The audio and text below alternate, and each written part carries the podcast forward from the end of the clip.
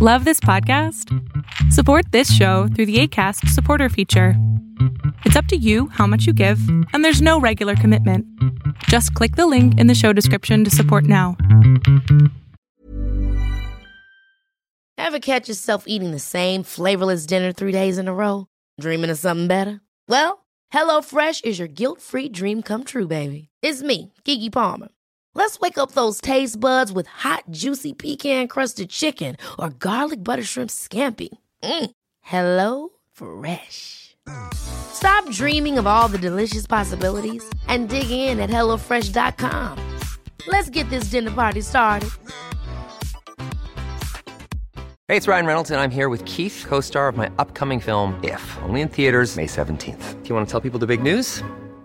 All right, I'll do it. Sign up now and you'll get unlimited for $15 a month and 6 months of Paramount Plus Essential Plan on us. MintMobile.com/switch. Upfront payment of $45 equivalent to $15 per month. Unlimited over 40 gigabytes per month. Face lower speeds. Videos at 480p. Active Mint customers by 531.24 get 6 months of Paramount Plus Essential Plan. Auto renews after 6 months. Offer ends May 31st, 2024. Separate Paramount Plus registration required. Terms and conditions apply if rated PG.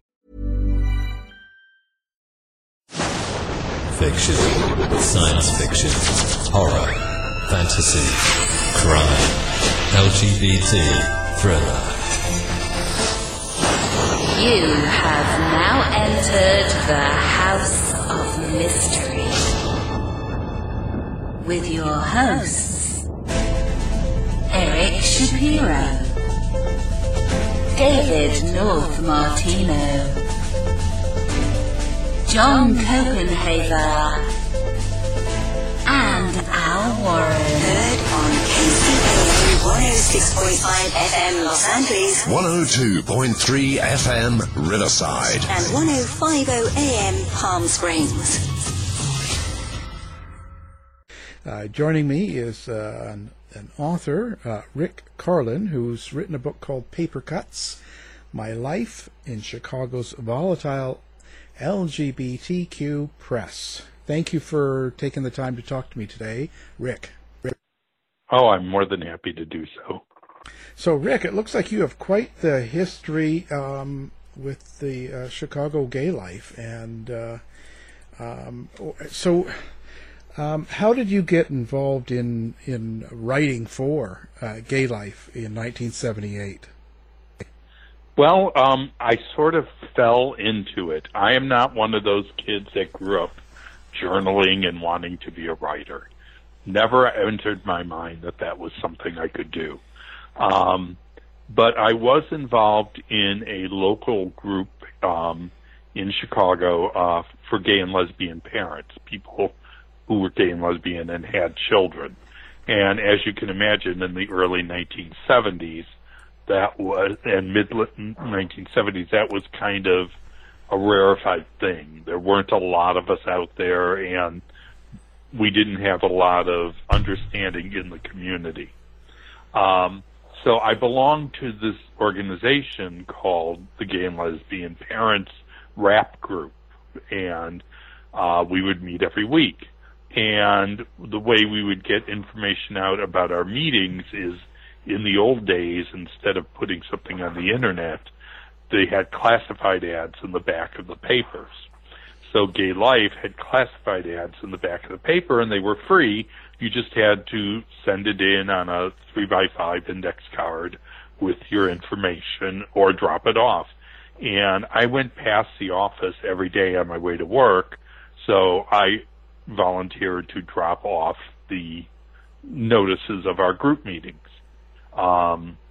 And by doing so every week, I got to know the editors. They sat right out in front offices, and there was a box where you would drop the card, and I would end up talking to the two editors once in a while. And I put myself through school working as a chef and line cook, and they had a cooking column in the paper. And I had mentioned that I enjoyed it and wished it was there more. And they said, well, the guy that wrote it got transferred out of town, and would you be interested in writing it? And I, without thinking said, yeah, sure, why not? Why not? And that day on the way home from work, sitting on the subway, I started jotting down ideas for columns and went home and pulled out my old typewriter and typed up a column and dropped it off the next week when I dropped off the 3x5 index card. And I stood there, and never occurred to me that they might have something better to do, that they wouldn't read it right away. But they did, and Sarah Craig, who was the one editor, read it, and then she passed it over to Steve Kulakey, the other editor. He read it, and he chuckled a few times and said, yeah, this is good. Deadlines are Monday. Well, there you go. There you go. So that's kind of how it happened. I wrote a column with some recipes for how to have a picnic and, and picnic items, because it was 4th of July weekend. And the next column was how to have a party and not be stuck in the kitchen the whole time. And I'd throw in 3 or 4 recipes that I knew and had used before, and that was it. And then it led to doing restaurant reviews and cookbook reviews, and then eventually, after I left Gay Life, I moved over to Gay Chicago Magazine and ended up doing more entertainment writing. The movie Making Love came out, and since I had been a gay married man, I was the expert that everyone went to for it in Chicago. I was on like 5 or 6 TV shows and things like that, so they asked me to write an article about the movie. And then that sort of parlayed into more feature stories on other things, and I eventually ended up heading up the entertainment section of the magazine. Wow. So now, when you first started doing this, you said you were a father at that time, but I'm guessing that you had been separated or divorced. Right. I was separated at the time when I started doing this. We ended up divorcing a few years later, but I ended up with joint custody of my son, which was unusual. And then once he got a little bit older, he was too much for my ex-wife to handle, so he became my full-time responsibility. Wow. And so that was unusual, I would say, for the 70s to give, because really, so for the young listeners, they probably don't really get it, but in the 70s, it wasn't a popular or considered a good thing to be gay. Oh, no. My ex-wife actually fought for me not to have any visitation at all for a while, and I fought tooth and nail. I was not going to let that happen. And so we had a judge who was somewhat forward-thinking for the time and said, well, I'm going to have a psychologist interview both parents and see if they're fit. And the psychologist interviewed both of us and my son and came back with that Mr. Carlin is one of the most fit parents I've ever had the pleasure of interviewing, and is very devoted to his son and is a more than adequate parent there's no reason why he should not have visitation rights. And the judge ruled that as long as I did not have overnight guests when he was around, which I wouldn't have done anyway, I could have him stay with me weekends. And then that, with my ex-wife, she just realized how much easier life was. I ended up having him more than that. And then it ended up he was with each of us half of the week, and then it ended up that he was with me full time. So, and this is also the time that I guess that That's really good, because a lot of psychiatrists and psychologists still considered it kind of a disease or a mental illness. Yes. It was no longer technically a mental illness, but it with the parents group. Most of the parents were having issues with their ex-spouses or, you know, family members who were trying to take the children away because they were lesbian and gay. It was very, very unusual to have kids at that time if you were gay or lesbian. Wow. But it didn't worry you actually going in and starting to write for a gay magazine at the time. That didn't kind of put you on. Were you a little bit nervous about that? Well, I was nervous, a little nervous about it because of my job, which was I worked as a play therapist in a children's hospital. But I checked with my boss beforehand, and she was quite liberal. And she said, I don't think you're going to have any issues. But actually, I checked with her afterwards. I didn't think it through all the way. It's like, oh, my name's going to be in the paper, and people might see it, and ... I didn't connect A and B that might be an issue. Luckily, it proved not to be. We were right at the point where things were changing. I think if I had come out 4 or 5 years earlier, and this had happened 4 or 5 years earlier, it would have been a completely different story. I probably would have lost all visitation rights to my son. Yeah, it's pretty trying at that time.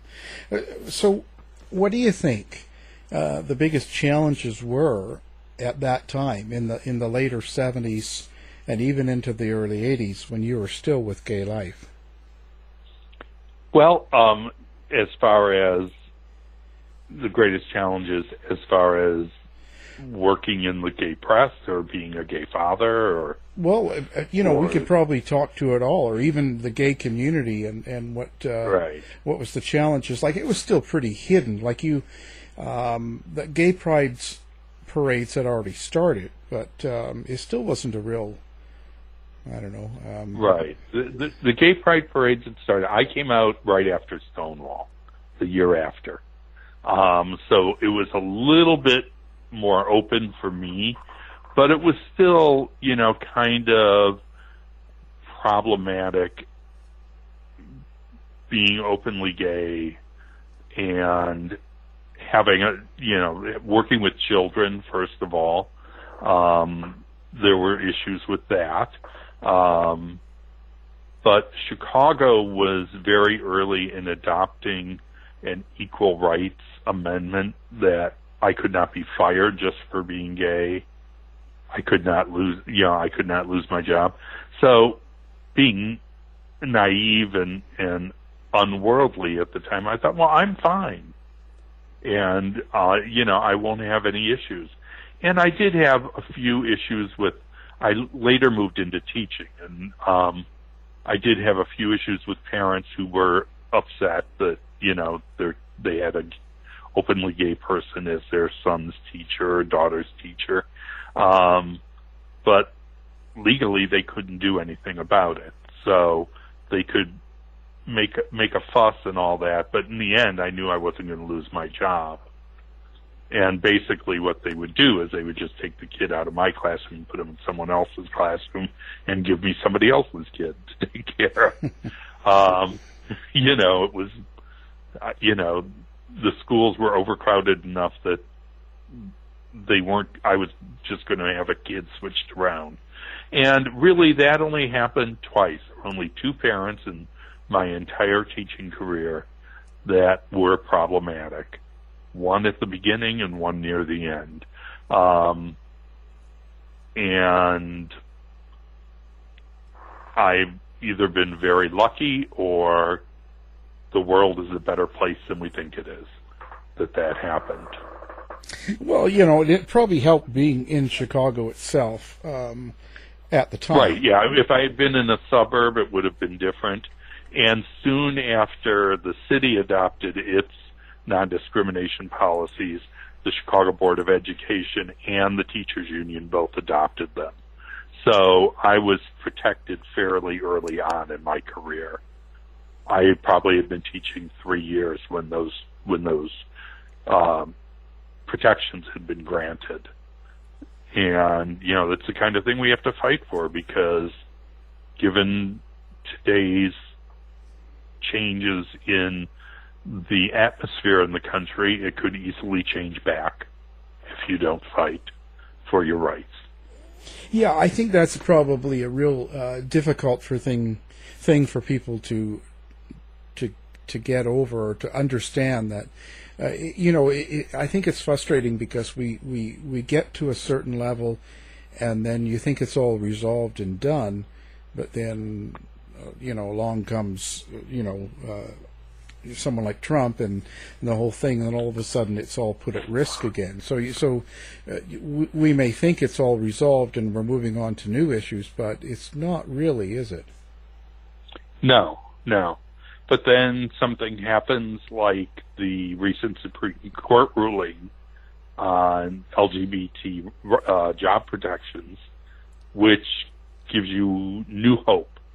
Even though it's a conservative court, they voted to keep the job protections, to extend the job protections under Title IX to include LGBT teachers. And not just teachers, employees, I should say. And so even though there's some, pushback, we are keeping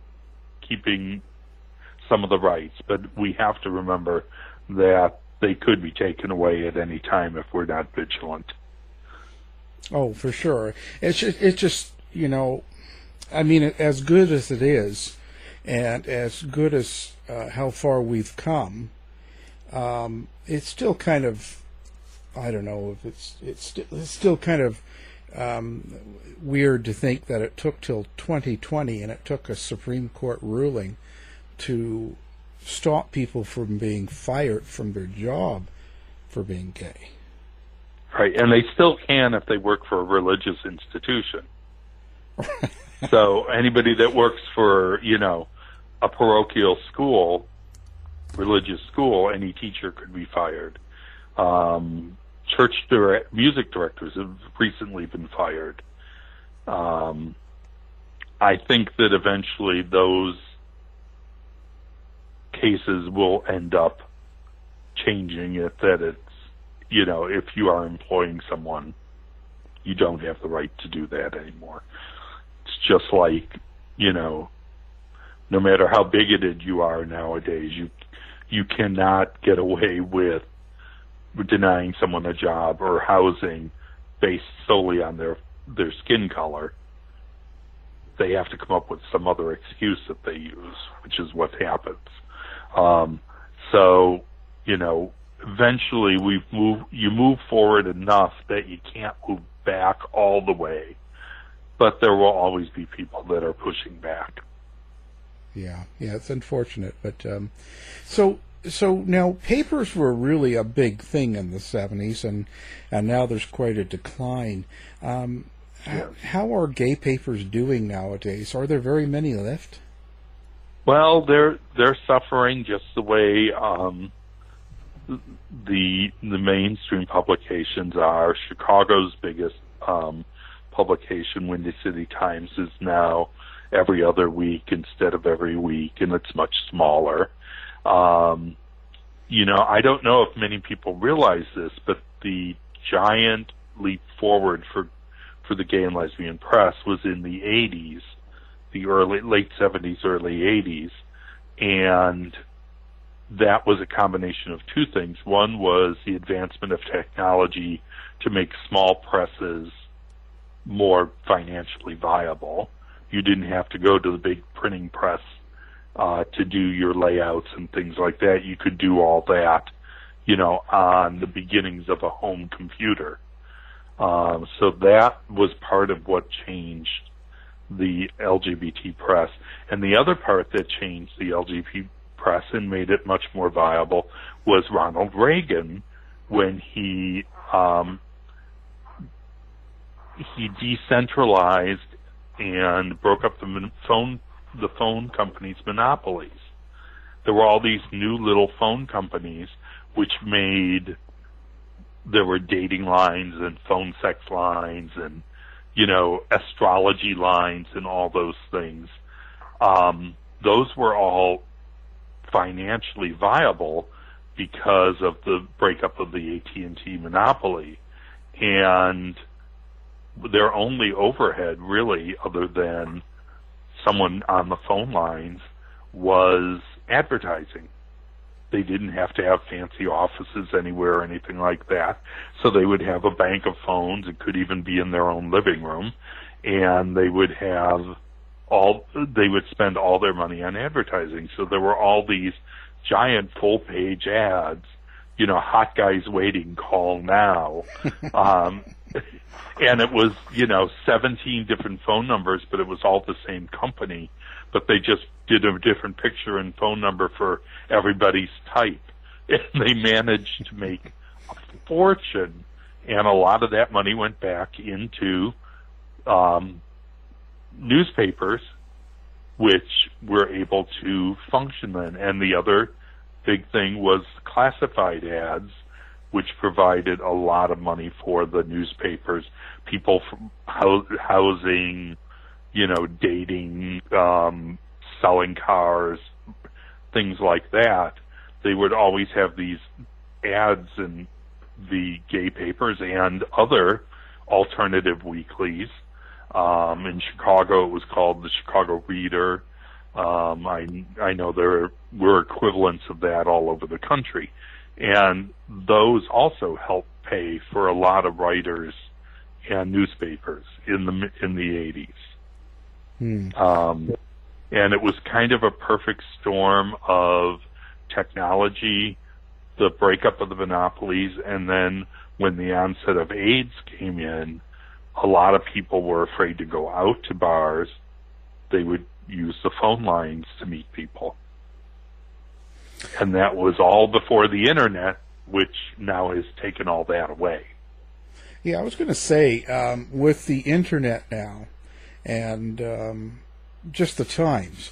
When you look at the papers of the 70s and 80s and the phone lines and even the clubs, there was a much tighter sense of community and more of a place that you could go, that you were part of, you know? Right. Do you feel like a lot of that's missing now or kind of fading away?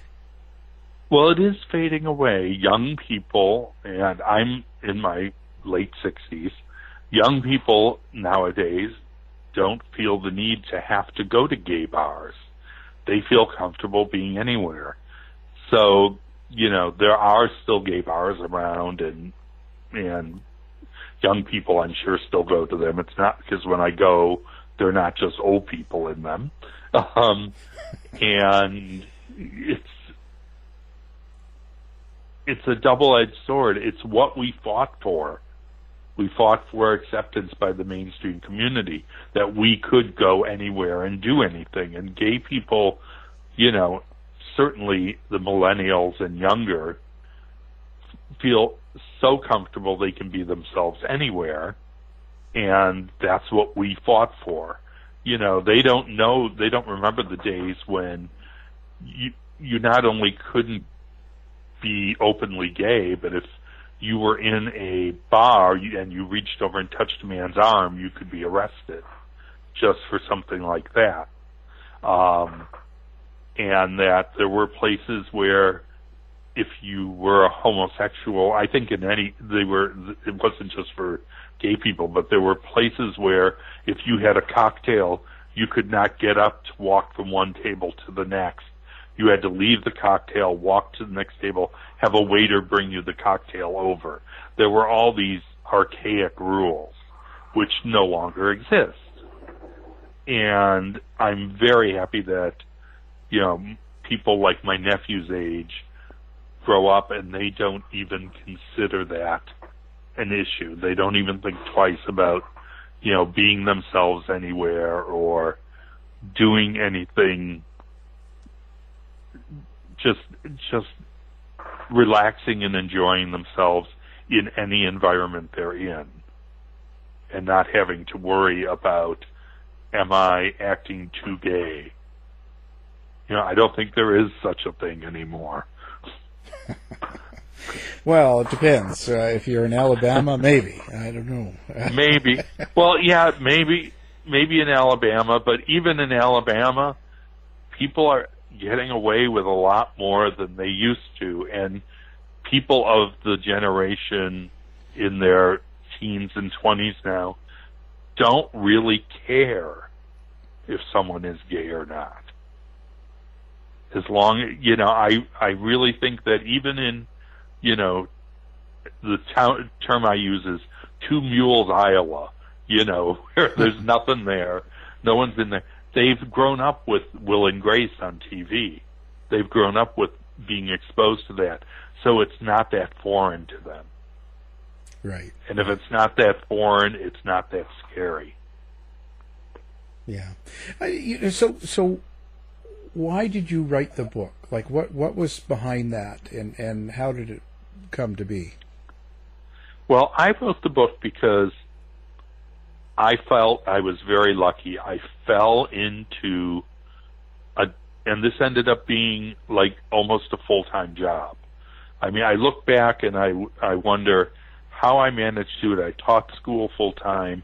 I was the entertainment editor for a major city's publication, which meant going out 4 or 5 nights a week, doing all that stuff. And I had at that point, a teenage son I was raising. I don't know how I managed to do it all, but I did. And I met some incredibly interesting people because of that. I had some wonderful experiences that never in my lifetime would I have ever had otherwise, and I felt I was privileged to have experienced that and wanted to share it. And I also felt a responsibility to document what it was like from the 70s through the turn of the century into the 2020s for LGBT people. I had a more unusual experience, but in many ways my experiences were universal. And I am the last surviving person from Chicago's LGBT press in its heyday. There are 2 of us left, actually. I'm the last surviving man, and Tracy Baim is the last surviving woman, and she was just a child when we started. I'm about 10 years older than her, so I felt like I had to write down what happened so that other people who were involved in this, their lives are remembered. So what do you hope the reader gets out of this? Like, what do you want the young people that read it to walk away with? Well, I hope they get a sense of their history, that they will understand how they got to where they are.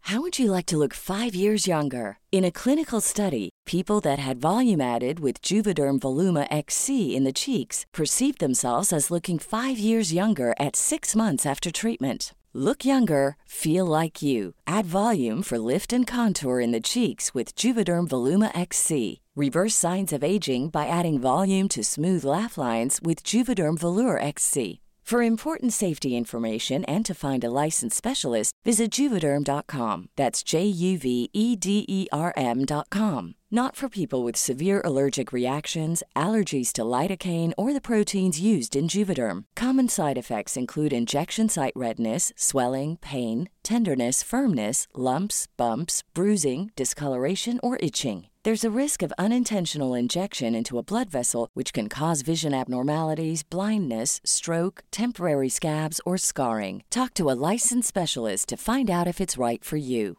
Ever catch yourself eating the same flavorless dinner 3 days in a row? Dreaming of something better? Well, HelloFresh is your guilt-free dream come true, baby. It's me, Keke Palmer. Let's wake up those taste buds with hot, juicy pecan-crusted chicken or garlic butter shrimp scampi. Hello Fresh. Stop dreaming of all the delicious possibilities and dig in at HelloFresh.com.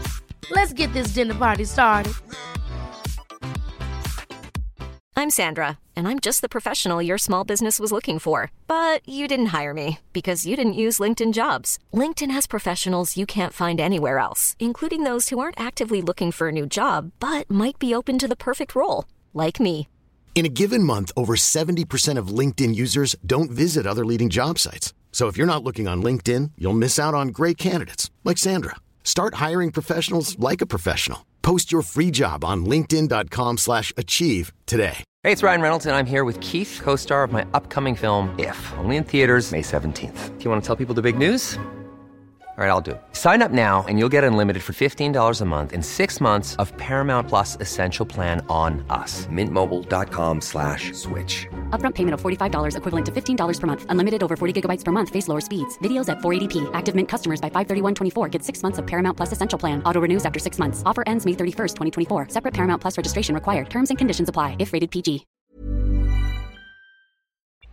It was not just like that all the time. People fought for them. People died for them. People went to prison. People lost their jobs so that they could have the freedom they have. And we had a damn fun time while we were doing it. That's the other thing, is that there are some funny stories in here, things that I can't believe happened. People that just were so exciting to know, and that's why I wrote the book, to talk about what it was like in the heyday of Chicago's LGBT press. And in Chicago, it was a very volatile, and I use the word volatile, LGBT press, because Chicago's always been a newspaper town.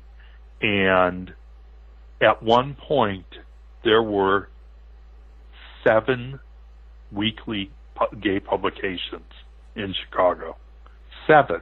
Wow. That's more than New York had or L.A. had. And they would battle each other and fight. And some of them got along and some of them didn't. And there was, to give an example, there was, when Gay Life started, it was started by Reverend Grant Ford, who saw it as more of a community service. And it was, you know, your typical hippy-dippy paper and things like that, but with a gay angle. At one point, Reverend Ford decided to run for office, so he sold an interest in the paper to a local businessman who also saw the paper as a community service, but also now he would be able to advertise his businesses much cheaper because he owned the newspaper. And so he took over the paper. Grant Ford ended up leaving. And then this young upstart comes in and says, I want to learn how to run the paper.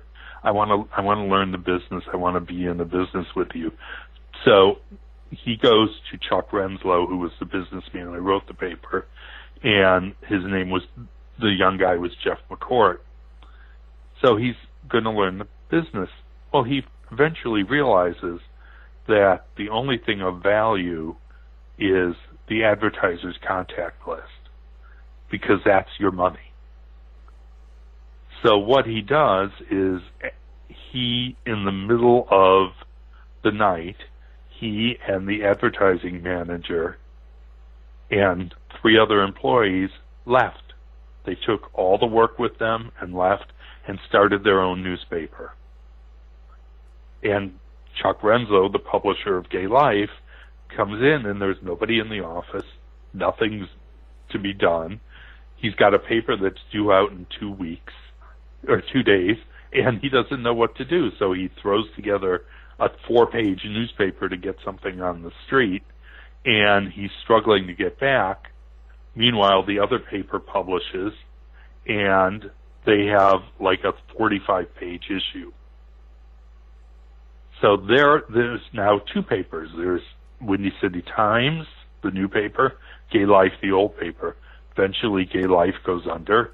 Windy City Times is the publisher of the paper, of the big newspaper. I worked for Gay Chicago at that time, by that time, which was an entertainment guide, so it wasn't really in conflict with the newspaper. Jeff McCourt, the guy that started Windy City Times, very difficult man to get along with. People end up walking out on him and doing the exact same thing and starting another paper. So he brings new people in.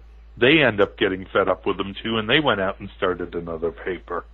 And that's how it kind of worked. And so there were all these personalities where some people hated each other, some people got along well, and it was a very interesting, very exciting place to work and to be involved with all these personalities. Do you think the press of these sort of papers, or maybe online papers, they're quite different now, aren't they? And the way people write, they are quite different now. First of all, it's very hard to get someone to pay you for your writing, so the quality is not as good, I think. Right. And because you have people that have no training and they'll write for free.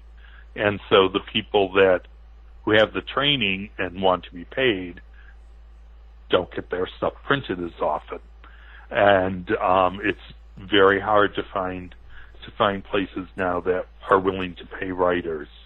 I'll tell you right now, I am writing for a paper in Fort Lauderdale.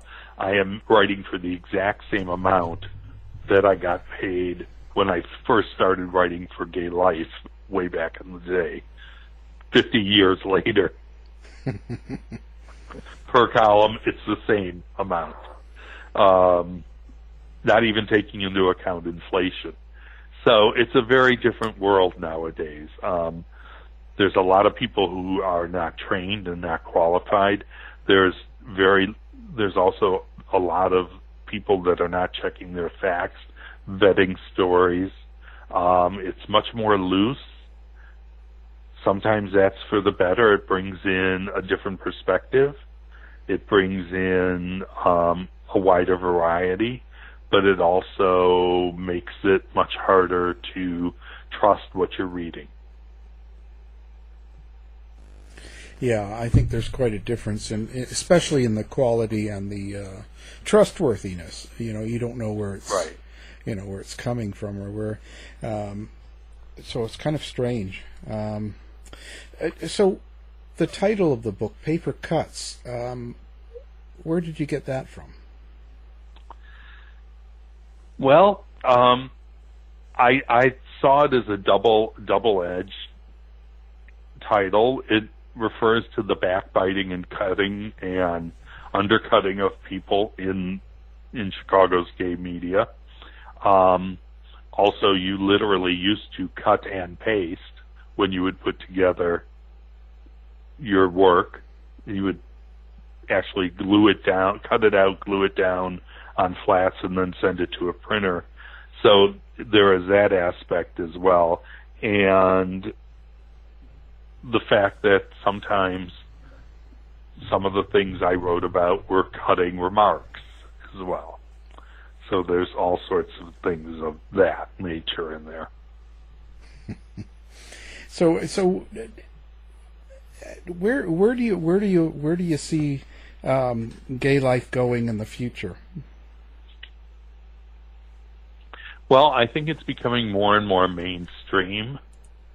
And I think it will be eventually considered just like any other ethnic group. So, you know, if you grow up Latino, you have a certain heritage, you have certain common experiences. If you grow up black, you grow up with those experiences, and those are part of your life, but you are also much more part of the general community now than minority groups used to be. It's much less, we have a long way to go, but we're much better off than we were 50 years ago, 70 years ago. And I'm seeing that the gay and lesbian community is going to be on that same trajectory where, you know, we will become more and more homogenized and part of mainstream society. So sort of all the memories and all of the things that you were talking about back in the 70s and even the 80s, what's the most memorable event you lived through? Oh, well, I would have to say living through AIDS was the most impactful in my life. In the book, there is a list of people that I lost, and it's pages, numerous pages of just a list of names. And that is probably one of the most defining parts of my life, is seeing how fragile life could be. Young people tend to think they're vulnerable. We're seeing that now with COVID-19. Right. You know, we just see young people are, yeah, I'll go out and, you know, maybe I'll get sick, blah, blah, blah. First of all, they don't think about infecting elderly people, people with compromised immune systems. You can be a carrier and not know it. That's dangerous. When AIDS was around, it was very much similar thing. There were a lot of people that were not taking precautions because they felt they were invulnerable. Or even if they took precautions, after a couple drinks, you forget those things. Same thing when you see these people out partying now. They may have walked out with a mask on their face, but after a drink or two, that mask is either on the floor or in their pocket, and they're going to forget about it. And so we're seeing a similar thing. It was much more immediate and impactful with AIDS at the beginning. You know, young people, again, too, they don't realize that AIDS now is a manageable disease that people live long lives with, HIV. Back then, the time between finding out you had it and the time you died was often days. They had nothing to take care of it. They had nothing to ameliorate the impact it had on your body, and you died. And we're seeing remnants of that with COVID, but it's, again, not as, I don't want to say significant, but I want to say it's not as immediate danger. You know, there have been 150,000 people or 200,000, I'm not sure what the count is anymore, that have died from it. But there are people who have survived it. And back when AIDS first started, there were no survivors. You got it, you died. It was a death sentence. I had two friends that committed suicide when they found out that they were HIV positive because they knew what was going to happen to them. So that was an issue back then. So a lot of men actually would take their own lives rather than suffer through. Yes, because you were going to die anyway at that point. Now the thing that was really bad is one of my friends who ended up taking his life. It was right before they discovered the cocktail mixture of drugs that would enable people to live with HIV. So he probably would have lived. He probably would have hung on long enough to live, especially if he got in one of the trials. So it was a life wasted for no reason. Yeah, yeah. And at the time, political... I guess the Reagan era and stuff, he wouldn't even talk about it, would he? So that was not really any help, you know. No. Reagan didn't even mention AIDS for years and years and years. Not until Rock Hudson got sick. That was when the mainstream and right-wing media and everything saw that it was hitting people everywhere. But because it was, you know, basically African Americans, drug users, and gays, for the longest time, America didn't care. And that's the most significant thing that I lived through. Yeah, and unfortunately, I think we're seeing some of that again with the current COVID pandemic going on. That because it affects a lot of minorities, there seems to be less, support or care. You know. Yeah, and it's only going to be when all of these people who have been out partying from Memorial Day to 4th of July get sick that we will realize what happened. That America will wake up and maybe start working on it. And it's scary because there is nothing they can do for you right now. I mean, they have drugs that they can treat it with, but there's nothing to make you immune. There's no vaccine yet. And again, young people think that they're immune to all that and that they're immortal, and they're going to be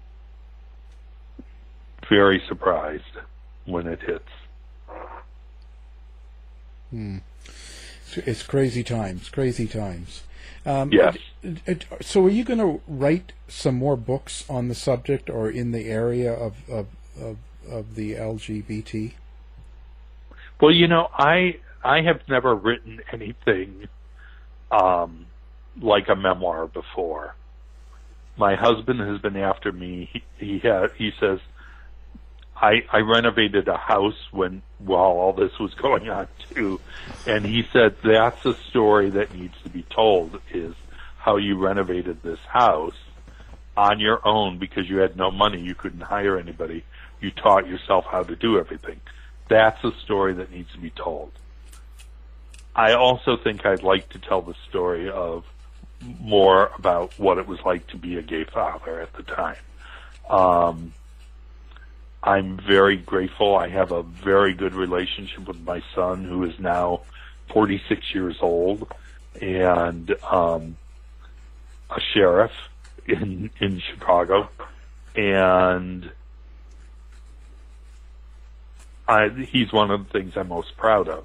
So I think I might write a story about that. But I am primarily a playwright and novelist, and actually, when I started Paper Cuts, I started it as a novel because then I could say things about people that I really couldn't say in the book because I could get sued. Yeah. And my husband said to me, well, you need to make it a memoir. So I made it into a memoir. And then when I was after the third draft of the memoir, he said, you know, this would have been a good novel. And I wanted to punch him. I've never wanted to punch my husband before. But it's like, it was you that told me not to make it a novel. So, so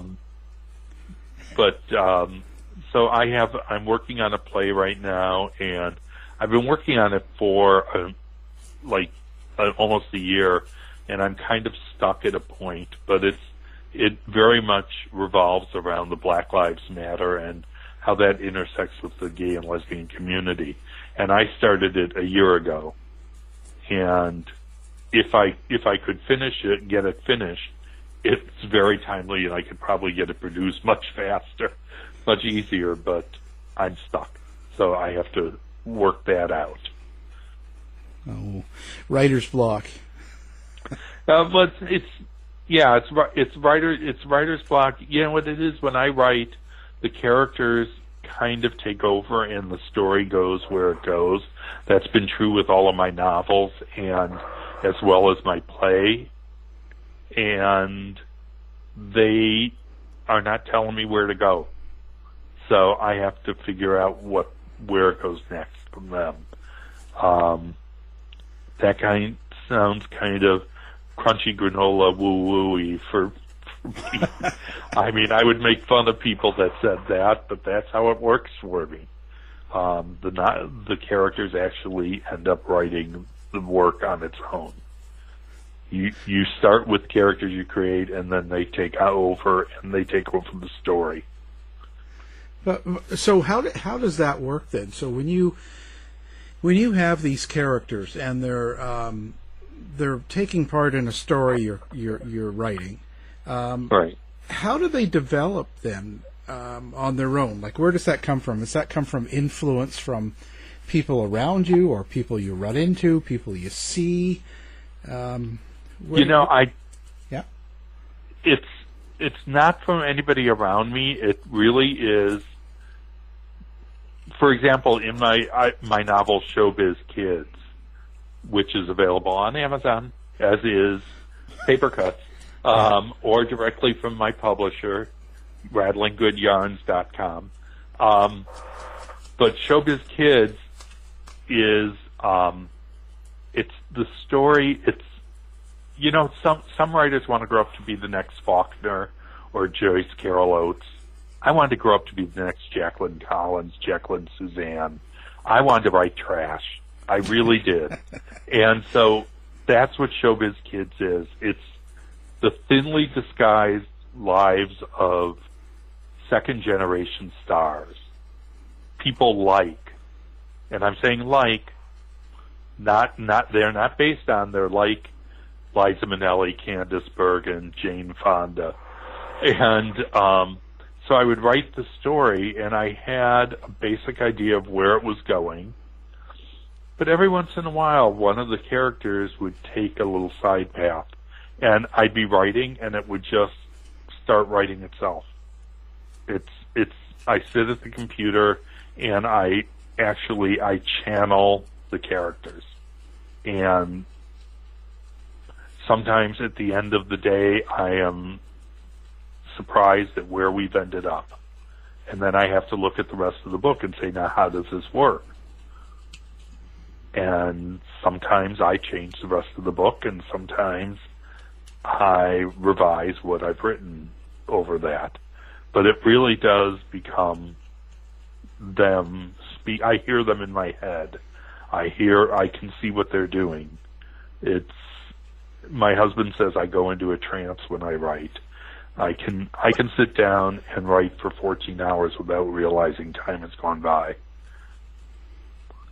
Wow. And sometimes I can sit there and struggle over something for 30 minutes, 40 minutes to get out a sentence. So that's just how it happens to be for me. So what's your advice for young writers or people that are getting into writing for a paper, magazine, or even doing a book or a play? Well, I would say the first thing is whatever kind of writing you're doing, read other people's work. People that you respect, people that have success in the field, because then you'll get a feel for how things should be. And not necessarily that you're going to copy them, but you will emulate them. Maybe you'll learn, and if you read well, you'll start to see patterns in the way things are and foreshadowing. And definitely take writing classes. I took some in high school, not a lot, just the ones that were required, but the ones that I took, they still work for me every day. I think my high school journalism teacher, like you would not believe. She was such an influence on me. And that's what I would, that would be my recommendation to new writers, is read a lot of the kind of writing you want to do, then take classes and write. And even if it's bad and nobody takes it, even if it's good and nobody takes it, you're writing. And save everything. I'm so upset that I didn't save a lot of things. Nowadays on computer, I have everything saved in the cloud and copies on a backup disk. But I am missing things that I wrote from before computer times that I'll never be able to recreate or find. And I would love to have them. Scripts and things like that. They somehow disappeared. So. Kind of like a lot of things in life. Yeah. Yeah. They get lost somewhere. They get lost along the way. So now, have you got a website or something there where people can come look you up? You know, I don't have a website. I don't have a writing website. You can see my weekly writings at South Florida Gay News or sfgn.com. I write a weekly restaurant and cooking column there, although it has not been weekly since the shutdown, because the restaurants are closed. Can't review them if they're not open. But I did do some on recipes to cook while you're locked down at home. And you can read excerpts of Paper Cuts on Amazon.com. It's Paper Cuts by Rick Carlin, and that's K-A-R-L-I-N, and at RattlingGoodYarns.com. I am working on another book with my husband, and hopefully we'll have that out in a year or so. He is a entertainment journalist, and he's interviewed celebrities for years, and he had well over 200 interviews with female singers and comedians, and we're collecting those into a book. It's called Dishing with Divas, and eventually that will be available as well. Fantastic. We will have your information up on our website as well, so people that are interested in the book, they can do one click if they're listening and pick up the book. It's been a real pleasure. I really appreciate you coming on the show, and hopefully we'll talk again. Thank you, Rick Carlin. Well, thank you very much. I appreciate it. To find out more about our show, guests, or to listen to past shows from our archive, please go to www.houseofmysteryradio.com.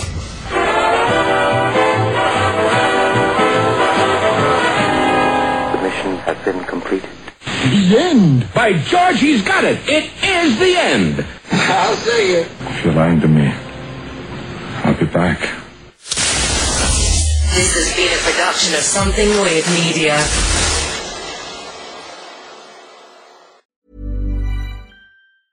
Ever catch yourself eating the same flavorless dinner 3 days in a row?